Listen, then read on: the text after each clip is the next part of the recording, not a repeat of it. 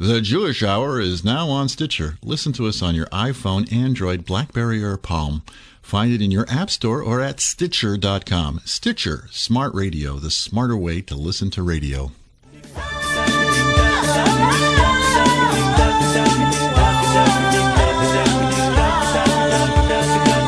diggy da dum diggy diggy da dum diggy diggy da dum da dum legabe avodas yoyim sorry hu diggy diggy da dum diggy diggy da dum diggy diggy da dum da dum avodas hayoyim zoriz hu Welcome to the Jewish Hour. I'm your host, Herschel Finman. We've got a great show for you today. It's a beautiful Sunday morning.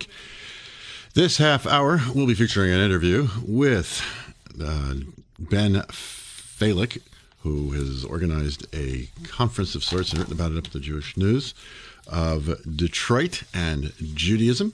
We're going to do that here, right here on the Jewish Hour for you. We got wonderful and eclectic variety of a cappella music because we are in the weeks between Passover and Shavuos when we don't listen to instrumental music, but we'll be listening to a cappella stuff. Really good stuff I got for you.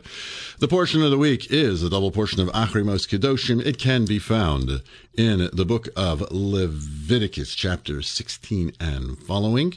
We have a wonderful Hasidic story, but before we do anything else, let's go right to the news.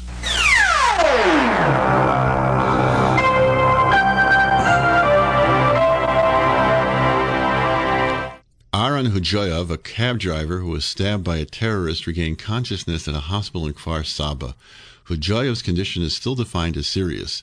He remembers the actual stabbing vaguely. The attacker escaped but was later arrested in Kfar Saba. The U.S. House of Representatives Armed Services Subcommittee authorized $680 million for Israel's Iron Dome missile system. The Obama administration gave Israel $205 million in 2009 to help launch the system, in addition to the $3 billion annual defense assistance. The Iron Dome system has proven quite effective in intercepting incoming missiles. Israeli independence celebrations for residents of Ashkelon in southern Israel were cut short when a rocket fired from Gaza exploded in the area. No injuries were report- reported. The memorial to Israel's fallen soldiers at Ammunition Hill was vandalized days before the National Memorial Day observance. Vandals spray painted anti Semitic and anti Israel slogans on the memorial at the site of a major battle for Jerusalem during the 67 Six Day War. The West Bank settlements of Rechelim, Sansana, and Bruchin, that's not Brooklyn, it's Bruchin, which have existed without government authorization on the West Bank since the 1990s, were all given official approval by Israel's Interior Ministry. Education Minister Gideon Saar from the Prime Minister's Likud party said Netanyahu gave 1,200 people and the people of Israel a holiday gift, a reference to Israel's independence celebrations this week. The special branch of the Delhi Police Hamid Police Force arrested and deported Hamid Kashkuli from India to his native Iran for spying on Jews in India. Kashkuli was pursuing his PhD from the University of Pune in India. Kashkuli was found spying on the Chabad House in Pune, the Rashti Peth Synagogue, and other Jewish and Israeli targets. The head of Mashav, Israel's official international development cooperation program, and the United States Agency for International Development, known as USAID, have signed a memorandum of understanding to increase cooperation on food security to Uganda, Ethiopia, Tanzania, and Rwanda. Israel and the U.S. will be sending greater amounts of food to those countries as well as strengthening those countries' agriculture. A New Jersey appeals court ruled that a man can sue for enduring anti Semitic slurs from former employers even though he is not Jewish. Myron Cowher, a former truck driver for Carson and Roberts Site Constructions and Engineering Company, sued the company and a former supervisor for enduring anti Semitic comments for more than a year. His suit alleges, alleges discrimination that resulted in a hostile work environment.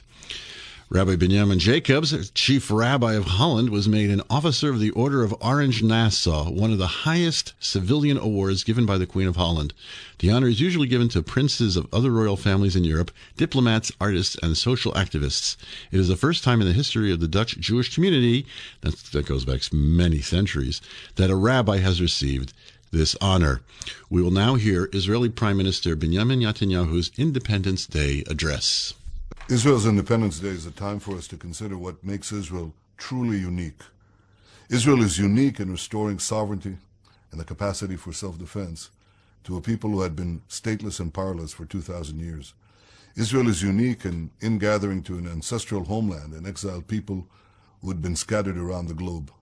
Israel is unique in having become a global technological power despite the fact that we face threats faced by no other nation on earth. Israel is unique in the Middle East for having a vibrant liberal democracy where women are equal, minorities are free, and where all are subjects to the rule of law. But Israel is unique in one other important way. We are unique in having such passionate friends, Jews and non-Jews alike, for whom the well-being, security, and future of our country is so important. This passionate support, along with Israel's strong army, free economy, and dynamic society, is the pillar of our national strength. And this Independence Day, I want to thank the tens of millions of friends of Israel throughout the world for their unwavering support for the one and only Jewish state. Do you know the best place to buy fruit and vegetables? Why, it's at Frutasia. Located on Southfield Road, just south of the 13 Mile, Frutasia provides quality, value, and the most wonderful environment to shop. You'll enjoy the spacious aisles, excellent selection, great prices, and friendly staff at Fruitasia on Southfield Road and 13 Mile. Herschel Finman here. You're listening to the Jewish Hour. We have on the line Ben Falik, who is, as I said in the introduction, organized a symposium on Detroit and Jews. We're punching him up right now. We got him up. Yes. How are you today, Ben? How you doing, Ben? Uh, very well. How Good. are you? Good, thank God. Good to hear. You had a uh, a, a symposium, a, a conference. I don't know exactly what you would call it, a meeting in Ann Arbor a couple of weeks ago. I was actually planning on attending, but uh, came down with the flu and didn't get there. What's the impetus, the growing interest of Jews and Detroit at this time, Ben? Well, I think we're definitely experiencing a moment of sorts, and uh, I think it's a lot of different. You know, we think about community, you know, on a kind of a macro level, but I think that what's exciting about what's going on now is kind of the next big thing is a million little things and lots of different conversations and, and points of entry, and, and at times I think competing philosophies and, and interests, but uh, just a lot of uh, a lot of interest and a lot of momentum. Okay, listening to the world news about Detroit, what do we hear? We hear all kinds of horrible things receivership and school board problems and bus problems. How is it that people are really tr- trying to do whatever they can to find an optimistic look about Detroit proper? Well, I'm in Detroit as we speak, and uh, I don't think you need to spend much time here to realize how incomplete the national news, even the mainstream local news coverage is. There's undoubtedly very real problems, and it doesn't do us any good to kind of paper over them. But when you really are on the ground in Detroit, downtown and in the neighborhoods, I think you feel a a real, you know, the the, the humanity and the and the, the sense of spirit and self determination in the city, and uh, it does give you a, um, a very, in my case at least, I can say, uh, palpable sense of, of optimism for what we can do here. Mm-hmm. What are people doing? You're like the man on the street. What are people doing to overcome Detroit's image and reputation going back to 67 and Devil's Nights and uh, et cetera, et cetera? Well, I think I mean for Devil's Night in particular, the you I almost never hear that anymore. I think that under going back to Dennis Archer, I think there was actually a, a pretty clever rebranding here that we now have Angels Night, and it's a huge um, uh, night for community groups and uh, volunteers. And so, not only is it something that has combated the negative, but has shown you know people just come out in droves, and really the the rate of arson is is you know historically low, especially over the past few years.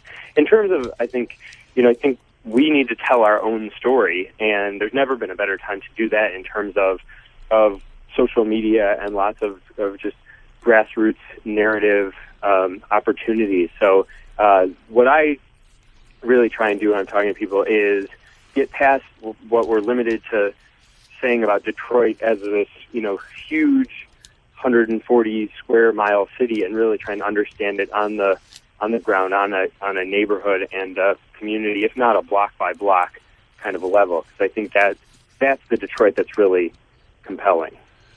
Okay. Are people though um, in visiting Detroit saying, "Well, you got you have downtown, and there's Comerica Park and Ford Field, and the the couple of bars that are around there, and then there's Wayne State and Midtown, and the Center of Creative Studies, and after that, it falls off the table drastically." How would you uh, answer such a thing, Ben Falik? Well, I think one of the questions we should be asking ourselves as we push forward is, is kind of Detroit for whom, and how can it be, you know, an inclusive Detroit, but one I think where we are as interested in the needs of and services for Detroiters and Metro Detroiters as we are for people who are coming from out of town. You know, I think I've said before, Detroit I think is, is kind of a dismal place to be a tourist, but maybe the world's most fascinating place to be a visitor and to be a student of cities and a someone you know who who comes and really looks around and doesn't just take pictures of of buildings that are collapsing on themselves, but gets out into the community and and talks to folks. And uh, when you experience that in Detroit, it's um, it's pretty irresistible. Mm-hmm. That sounds like a, a little bit of a twist on an old expression. It's a great place to live, but I wouldn't want to visit there. Hey, I think that's uh, that's not bad actually. Okay, you, you had a you had a conference a couple of weeks ago. What was your impetus in making this conference in Ann Arbor, of all places, also by the way?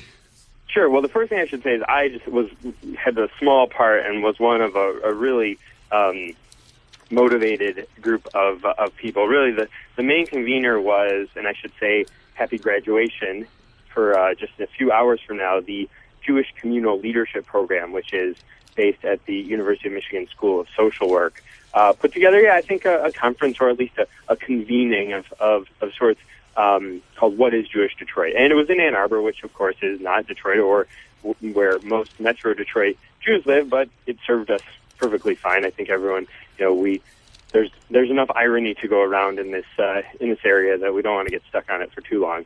So I think the the impetus for it was just that there's all these conversations taking place, and that would be really valuable and cathartic in some ways and, and edifying and I think productive to bring together people who had lots of different experiences, lots of different perspectives and um, and ask, you know, hard some hard questions about, you know, what is and where is and who is Jewish Detroit. Not that we expected to come up with the answers for them, but you know, questions lead to more questions and further conversations and I think on the whole it was a very uh, dynamic environment. Mm-hmm. You're fighting really an uphill battle, I think, maybe from from on both fronts. The um, general picture that I get, having I've lived in Detroit for 25 years. We moved here in 1988, which was the end of the Coleman Young era. Was mm-hmm. that we don't need, we in Detroit don't need outside participation. This is our turf, and you can stop at Eight Mile. What are we doing to overcome that, Ben Falik? Sure. Uh, well, I mean, it's it's. There's no doubt that it's you know we've got to we've got to fight on our hands, but I think more and more people, both locally and regionally and statewide and nationally, for that matter, will agree that it's a fight worth fighting, and that we have spent a lot of time historically fighting amongst ourselves, and now we need to find ways to work together and to be a regionally sustainable and globally competitive uh, community. So my experience in Detroit has been a one of of real dynamism and uh, kind of I would I describe as a porousness or fluidity that I think if you come to Detroit like physically and kind of spiritually with um, wholeheartedly and with with good both good intentions and kind of the wherewithal to follow through on them, I have found this city to be incredibly uh, inviting and inclusive. And again, that's experienced a lot of things in city neighborhoods, you know, east side, southwest, midtown, north, you name it. Um, and people are, um, again, I think there's a long history of people in Detroit with, you know, broken promises and a lot of a lot of hostility. And again, we can get stuck on who's to blame for that. But I think if we can have get over it uh, and get onto, you know, talking about the we and the us and the how, then um, it's really remarkable what we can accomplish together. What would you like to see Detroit be in, say, 20 years? Well, I um, am a big fan of a book called Reimagining Detroit by John Gallagher, and, and I think he makes some really good points in there that, you know, if we keep um, kind of framing Detroit as the city that used to have 2 million or upwards of 2 million people, you know, we're kind of setting ourselves up for failure and that we can reframe our expectations for Detroit that this can be a viable, sustainable, um, harmonious place, even if it isn't the um, the population and industry center that it historically was. And I think, I mean, I would say that the, the best investment maybe anywhere right now is in Detroit kids. You know, I spend a lot of time working with city kids, and one of the things I talk about in my article is I think even framing that as the difference between calling them city kids and urban youth is really makes you think a lot differently. And that if we uh, invest wisely, and not it's not always going to be monetary resources, but through human and, and social capital in kids in Detroit, then that um, investment will pay dividends, and that the city is filled with future professionals and entrepreneurs and people who, again, not that it's a, it's city kids and not suburban kids. I think if there are ways, like I've experienced through a lot of of volunteerism and civic engagement, to bring people, young people from all different backgrounds together and get past those kind of, you know, 1967 hangups, then um, then there's just really no limit to what we can do together. Okay, I've um, begun working just sort of like on my own with the Jews on campus at Wayne and mm-hmm. the uh, and Jews in in Midtown.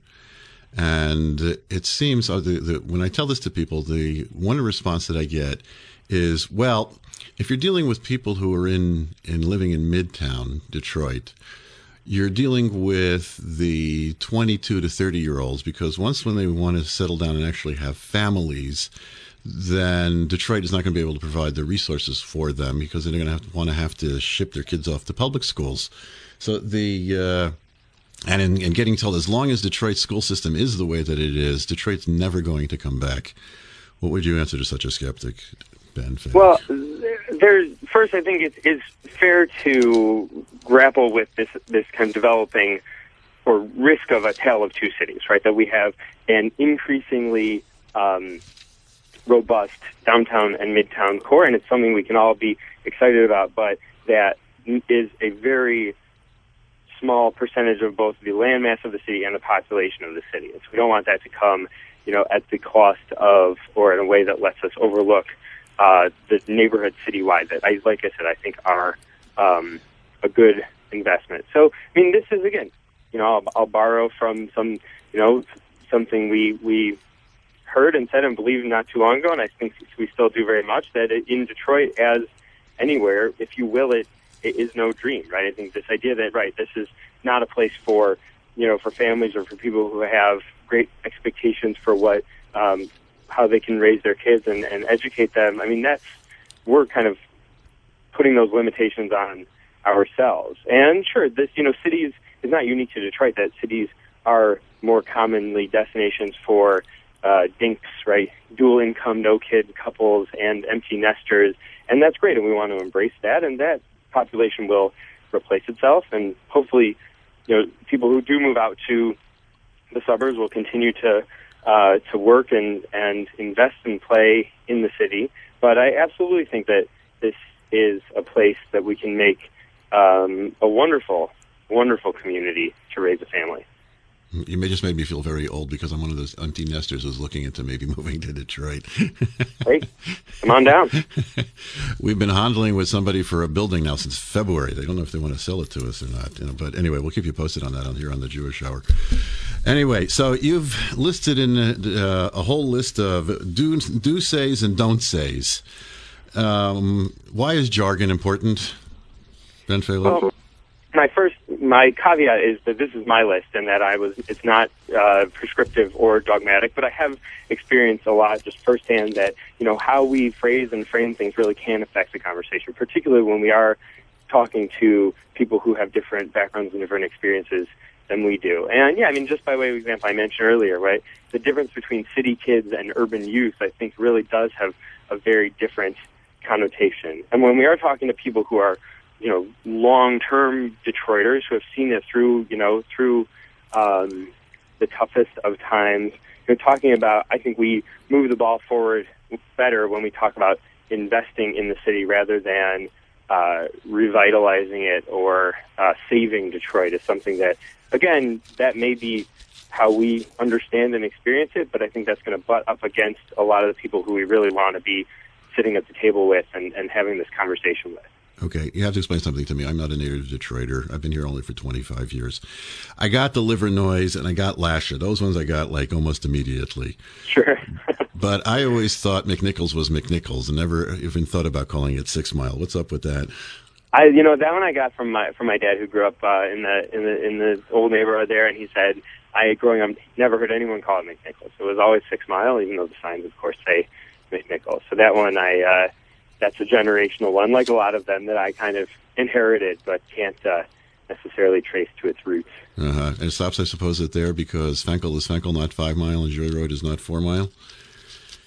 Yeah, I don't know. Yeah, I, I, I know Fenkell and Joy, but McNichols and Six Mile. It's always kind of uh, how I how I grew up hearing it. Okay, let I wanted to um, to to look at some of these do's and don'ts Sure. says that you have over here, emphasizing, for example, a graduation rate versus a dropout rate.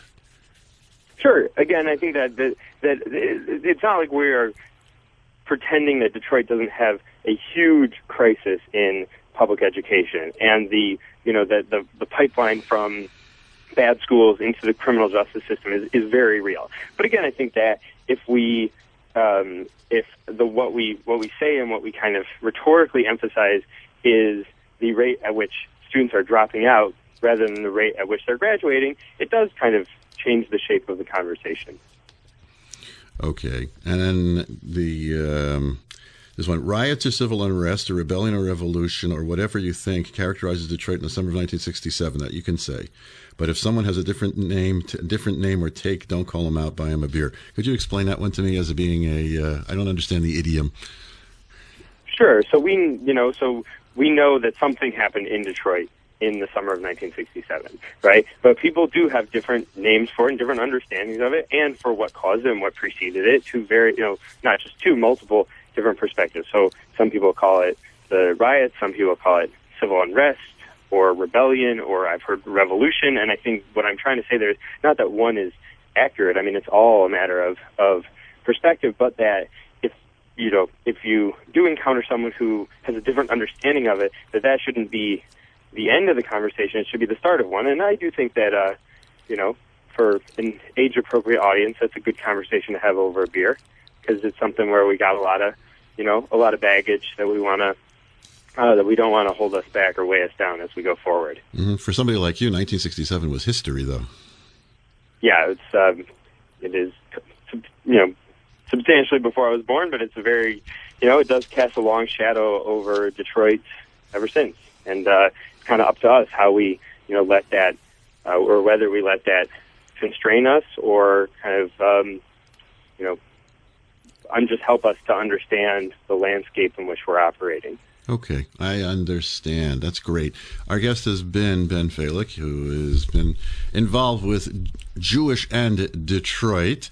I'm trying to do Judaism in Detroit. Trying to, that's, that's sort of like my angle, being that I'm a theologian, and hopefully we might get something something up and, and going, something more uh, umbrella type organization together. I want to thank you for coming on and keep us apprised of your goings on. I absolutely will. And yeah, I'm in Detroit and through Jewish auspices as well. I'm the manager of Detroit Service Initiatives for a national Jewish service platform organization called Repair the World, which is you can visit at werepair.org. And uh, it's a very, I hope, strategic investment uh, here that uh, I'm really eager to work with anybody who wants to uh, wants to help do great things here in Detroit. So I look forward to continuing the conversation. Terrific. Okay, that's going to do it. We want to thank you so much and take care. My pleasure. Thanks. Okay, we're going to take a quick commercial break and we'll be right back. You're listening to the Jewish Hour. The Art Studio of Oak Park is now accepting students. Whether you're a real beginner or have been at it for a lifetime, the Art Studio of Oak Park is something for you. All levels welcome, all ages welcome. Private tutoring or small friendly classes. Flexible hours available. The Art Studio of Oak Park is very affordable. Make your life better. Put art into your life. The Art Studio of Oak Park offers lessons in a strictly kosher environment. Call today, 248 542 5087. That's 248 542 5087. It's great having an art room right in the neighborhood. Why go to a hospital to get healthy? At Encompass Healthcare, you get the state of the art wound care like in a hospital. The same medicines, the same everything without being in a hospital. Why put yourself at risk of getting a hospital borne infection? Did you know that last year one in six people died in America because of infections they got in hospitals? Encompass Healthcare is an outpatient facility. That means you get your wound care treatment and then go home. There are no wait times at Encompass Healthcare like in ERs. Healthcare is personal and works better, faster, and easier. Encompass Healthcare provides a state of the art outpatient facility close to where you live. Call 248 624 9800. That's 624 9800. Auto accident, workman's comp, and most insurance is accepted. Encompass Healthcare's goal is to get you healthy with as little disturbance to your daily activities. Call 248 624 9800. Finman here. You're listening to the Jewish Hour. It's time for a little a cappella interlude. This is the Maccabeats. Lecha Dodi is the name of the song. It is a liturgical piece which is sung on Friday night. And as I've played various renditions, this is another a long list that proves that you could sing the words to this song, which were composed by Rabbi Shlomo Alkabetz in the 1500s in Safat, to anything. You could even sing it to a tune written by Leonard Cohen, and this one's just for you.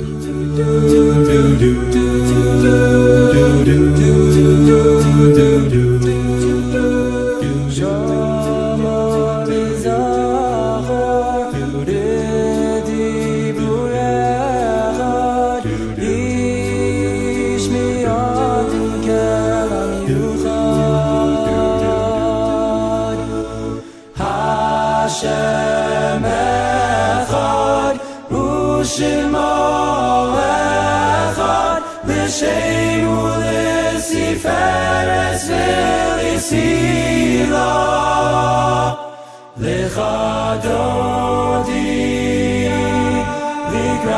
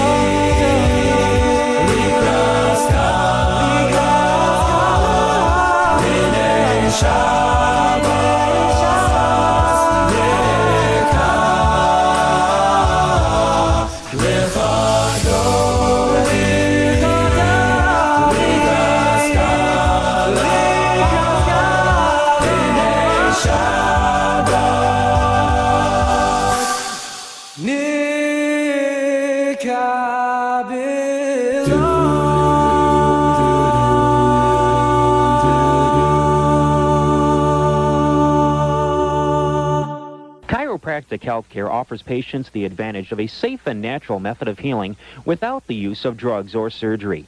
People of all ages, including children, benefit from chiropractic's unique approach to health. Call area code 248-557-1818 today to find out how chiropractic can benefit your family.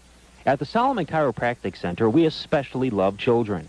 All kids should have their spines checked periodically throughout their crucial growing years.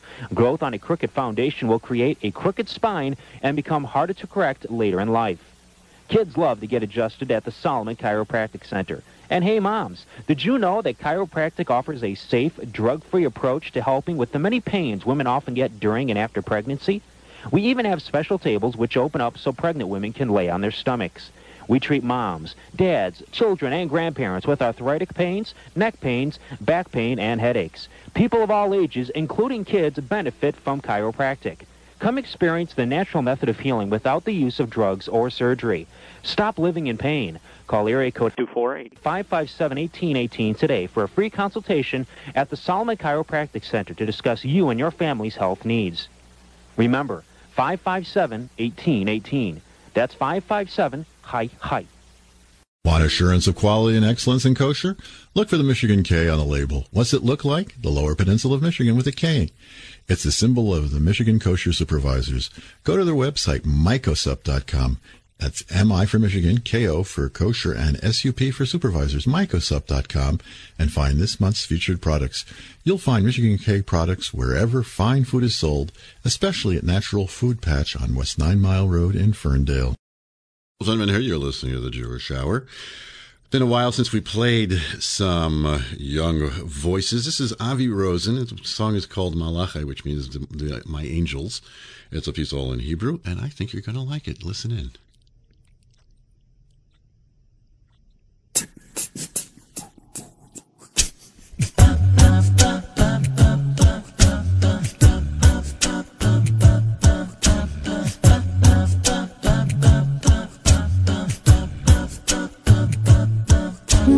המלאכים הקדושים העומדים במרומים אחוד חידה ואין פותר. השם ברחמיו נתן לי בית וגם לחם אך מדוע לביתו הוא לא חוזר? מלאכים הקדושים העומדים במרומים, אחוד חידה בלב כואב.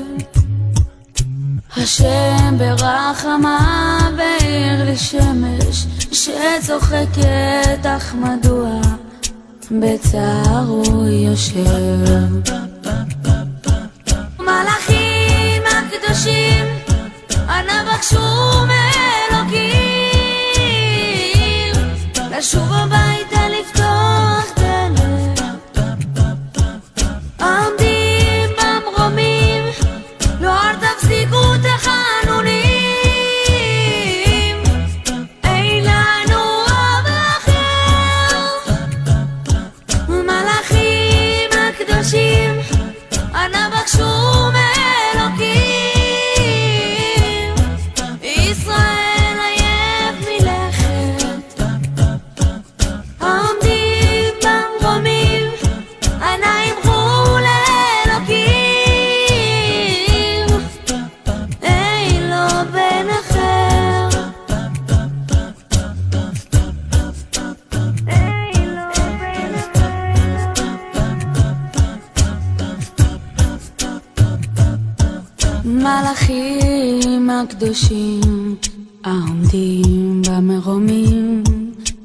חלום אחד לא אוותר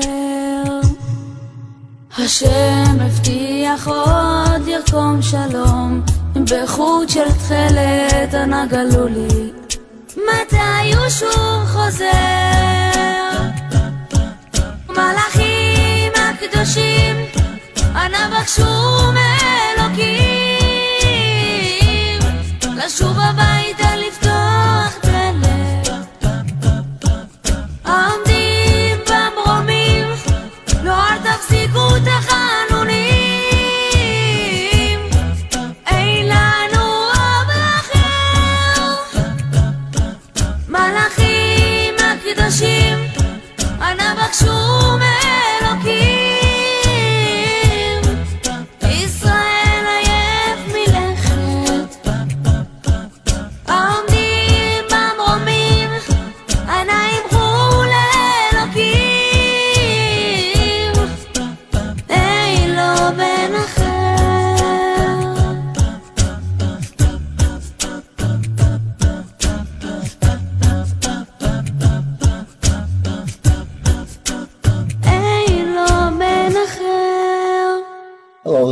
Lavasco with Lavasco Concrete Services. We specialize in driveways and patios. You can call me at 586-822-9985.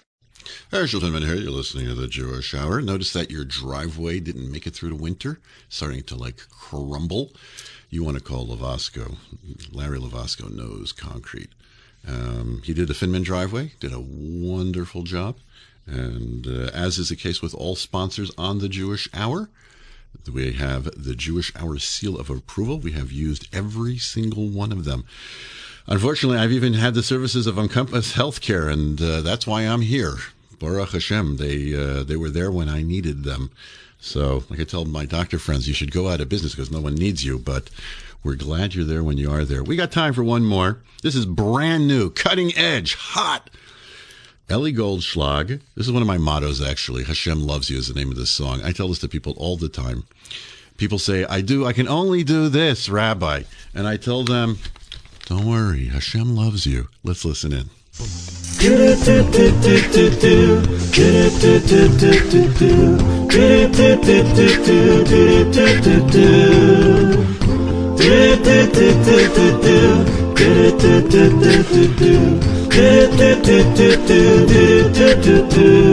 Sometimes you're feeling down, things haven't gone your way. So you're looking all around to find someone who'll save the day. One place you can't turn, who'll never turn you back. When you look to Hashem, you're always back on track. Cause Hashem loves you, you're his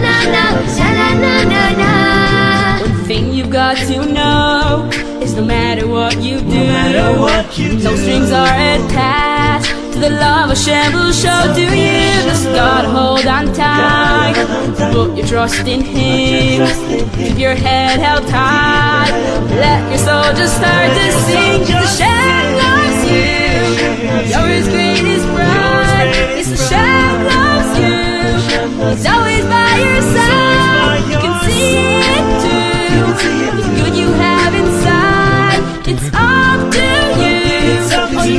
need is to decide. Ooh, Hashem loves you. Ooh, Hashem loves you. Ooh, Hashem loves you. Ooh, Hashem loves you. Hashem loves you. Ooh, Hashem loves you. You'll walk a different walk with confidence in your stride when you think of Hashem's love and you know you're always on His mind. There's a light you've got to shine, Shine, you've got a job no one else can do. No else can Hashem's giving you the tools. Giving you the tools. Now the rest comes down to you, cause Hashem loves you. Hashem Yes, loves you're. His greatest prize. Oh, Hashem loves you. Hashem He's loves you. always by your side. You can see All that good you got inside, it's up to you. All you need is to decide. Some of the best jobs in the world are in the radio and television industry, and you too can join the workforce in as little as eight months when you complete your hands on training at the Specs Howard School of Broadcast Arts located in Southfield, Michigan. At Specs Howard School, students get to play and learn at the same time. Imagine spending your class time behind the microphone, spinning music and hosting your own radio show, or designing and lighting a set for your own TV program, running a camera, learning to edit, directing a program. When you go to Specs, your day will be anything but dull.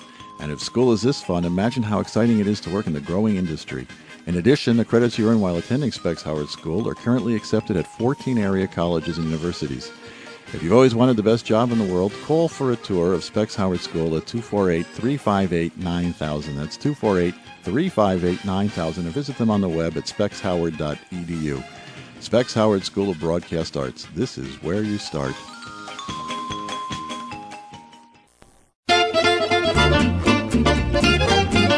You know the best place to buy fruit and vegetables? Why, it's at Frutasia. Located on Southfield Road, just south of 13 Mile, Frutasia provides quality, value, and the most wonderful environment to shop. You'll enjoy the spacious aisles, excellent selection, great prices, and friendly staff at Frutasia on Southfield Road and 13 Mile. Herschel Finman here. You're listening to the Jewish Hour. This week's portion is the double portion of Acharei Mos Kedoshim. You might want to ask, why are we reading two portions? We read two portions last week, Tazria Metzora. And this week we're reading two portions on one Shabbos, Acharei Mos Kedoshim. And the week after next, it's Bahar B'chukosai. Um, why are we doing this? And I'll talk about this when we get closer. Is Ezra the scribe back in uh, the beginning of the Second Temple time, about 2,500 years ago, ordained a certain setup for the reading of the Torah portions and mandated that certain Torah portions should come out specifically at certain points of the year. The first such mandate was a portion of Bamidbar, which is the beginning of the book of Numbers, must be read before the holiday of Shavuos, which is Memorial Day weekend this uh, year. So we've got a bunch of portions that we haven't read yet, and uh, more portions than weeks. So we combined it, and that's why we have Achri Motion, Mos, and Kedoshim. Next week it's only Emor. So those people who are like get, get tired out by so much, so much to learn. Oh my goodness. But that's why we do it now. At the end of the portion, so I can't talk about the whole thing. I could spend, uh, I'd need two Jewish hours just to talk about the portion of the week let's examine one verse. It's at the end of chapter, or towards the end of chapter 20. In verse 22, if you want to look it up, 2022 in the book of Leviticus, it says, and I quote, And you shall guard my ordinances, my statutes, and my judgments, and you shall do them so that the land doesn't spit you out that I've brought you to there to inherit it. And there is this discussion of keeping the commandments as a precursor for living in Israel. Israel's called, one of the names that Israel's called is the Holy Land. And it's also called like a princess. A princess is treated in a very delicate manner. Princesses eat very delicate food, for example. And would it be, this is what I'm told, I not that I know any princesses, that if you were to give some coarse grub food to a princess, she would throw it up because she's so coarse, she's so delicate and refined. She needs to have refined food. Now, I'm not sure exactly what you would call coarse grub food. My kids are pretty much, I consider all my kids princesses and my son the prince, yes. And uh, they can knock back a steak good as anybody. So, but maybe that's not coarse and grub. But we get the analogy. Israel needs to have inhabitants that are refined. And we're told if not, then the land says, I can't live with you here. And all those people who have left Israel thought they left Israel because they thought there was someplace better. But I got news for you. I'm sorry to tell you, all those Israelis that are listening to the program that are in outside in the diaspora, uh, you think you may have gone to a better place, but you left the better place, quite honestly. And I have every intention of one day moving to Israel, yes. When everything that I need to do here in America is done, you're not going to be able to hold me back. I'm right there. This is one of the things my wife said when we were first going out. She said, "Would you ever live in Israel?" I said, "You betcha." As soon as I need to get, as soon as everything I need to get done is done, I'm there. And I wasn't born in Israel.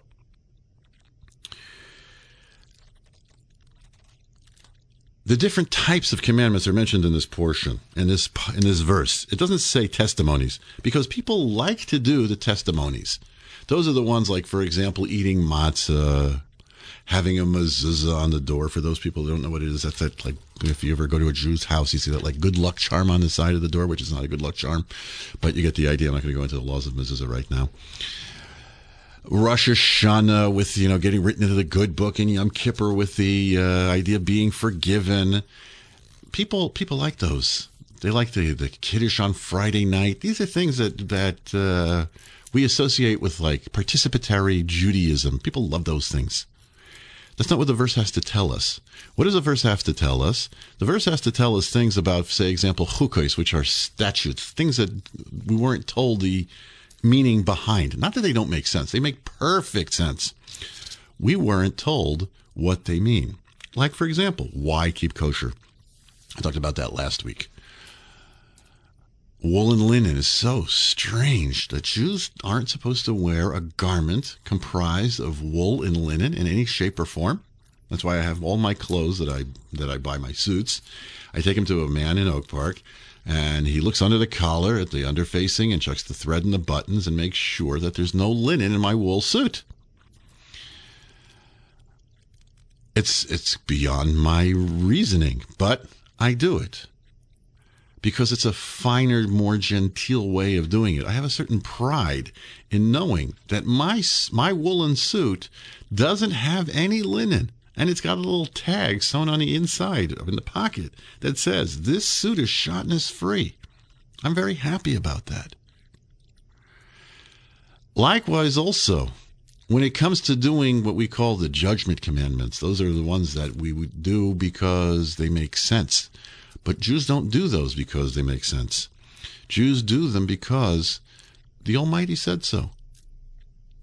You could come up with all reasons and rationale behind not committing theft, adultery, and murder. But the bottom line is we're not doing them because the Almighty has said not to do them, because we are a finer, more gentle, gentler people, you might say. The Torah here talks about the Holy Land.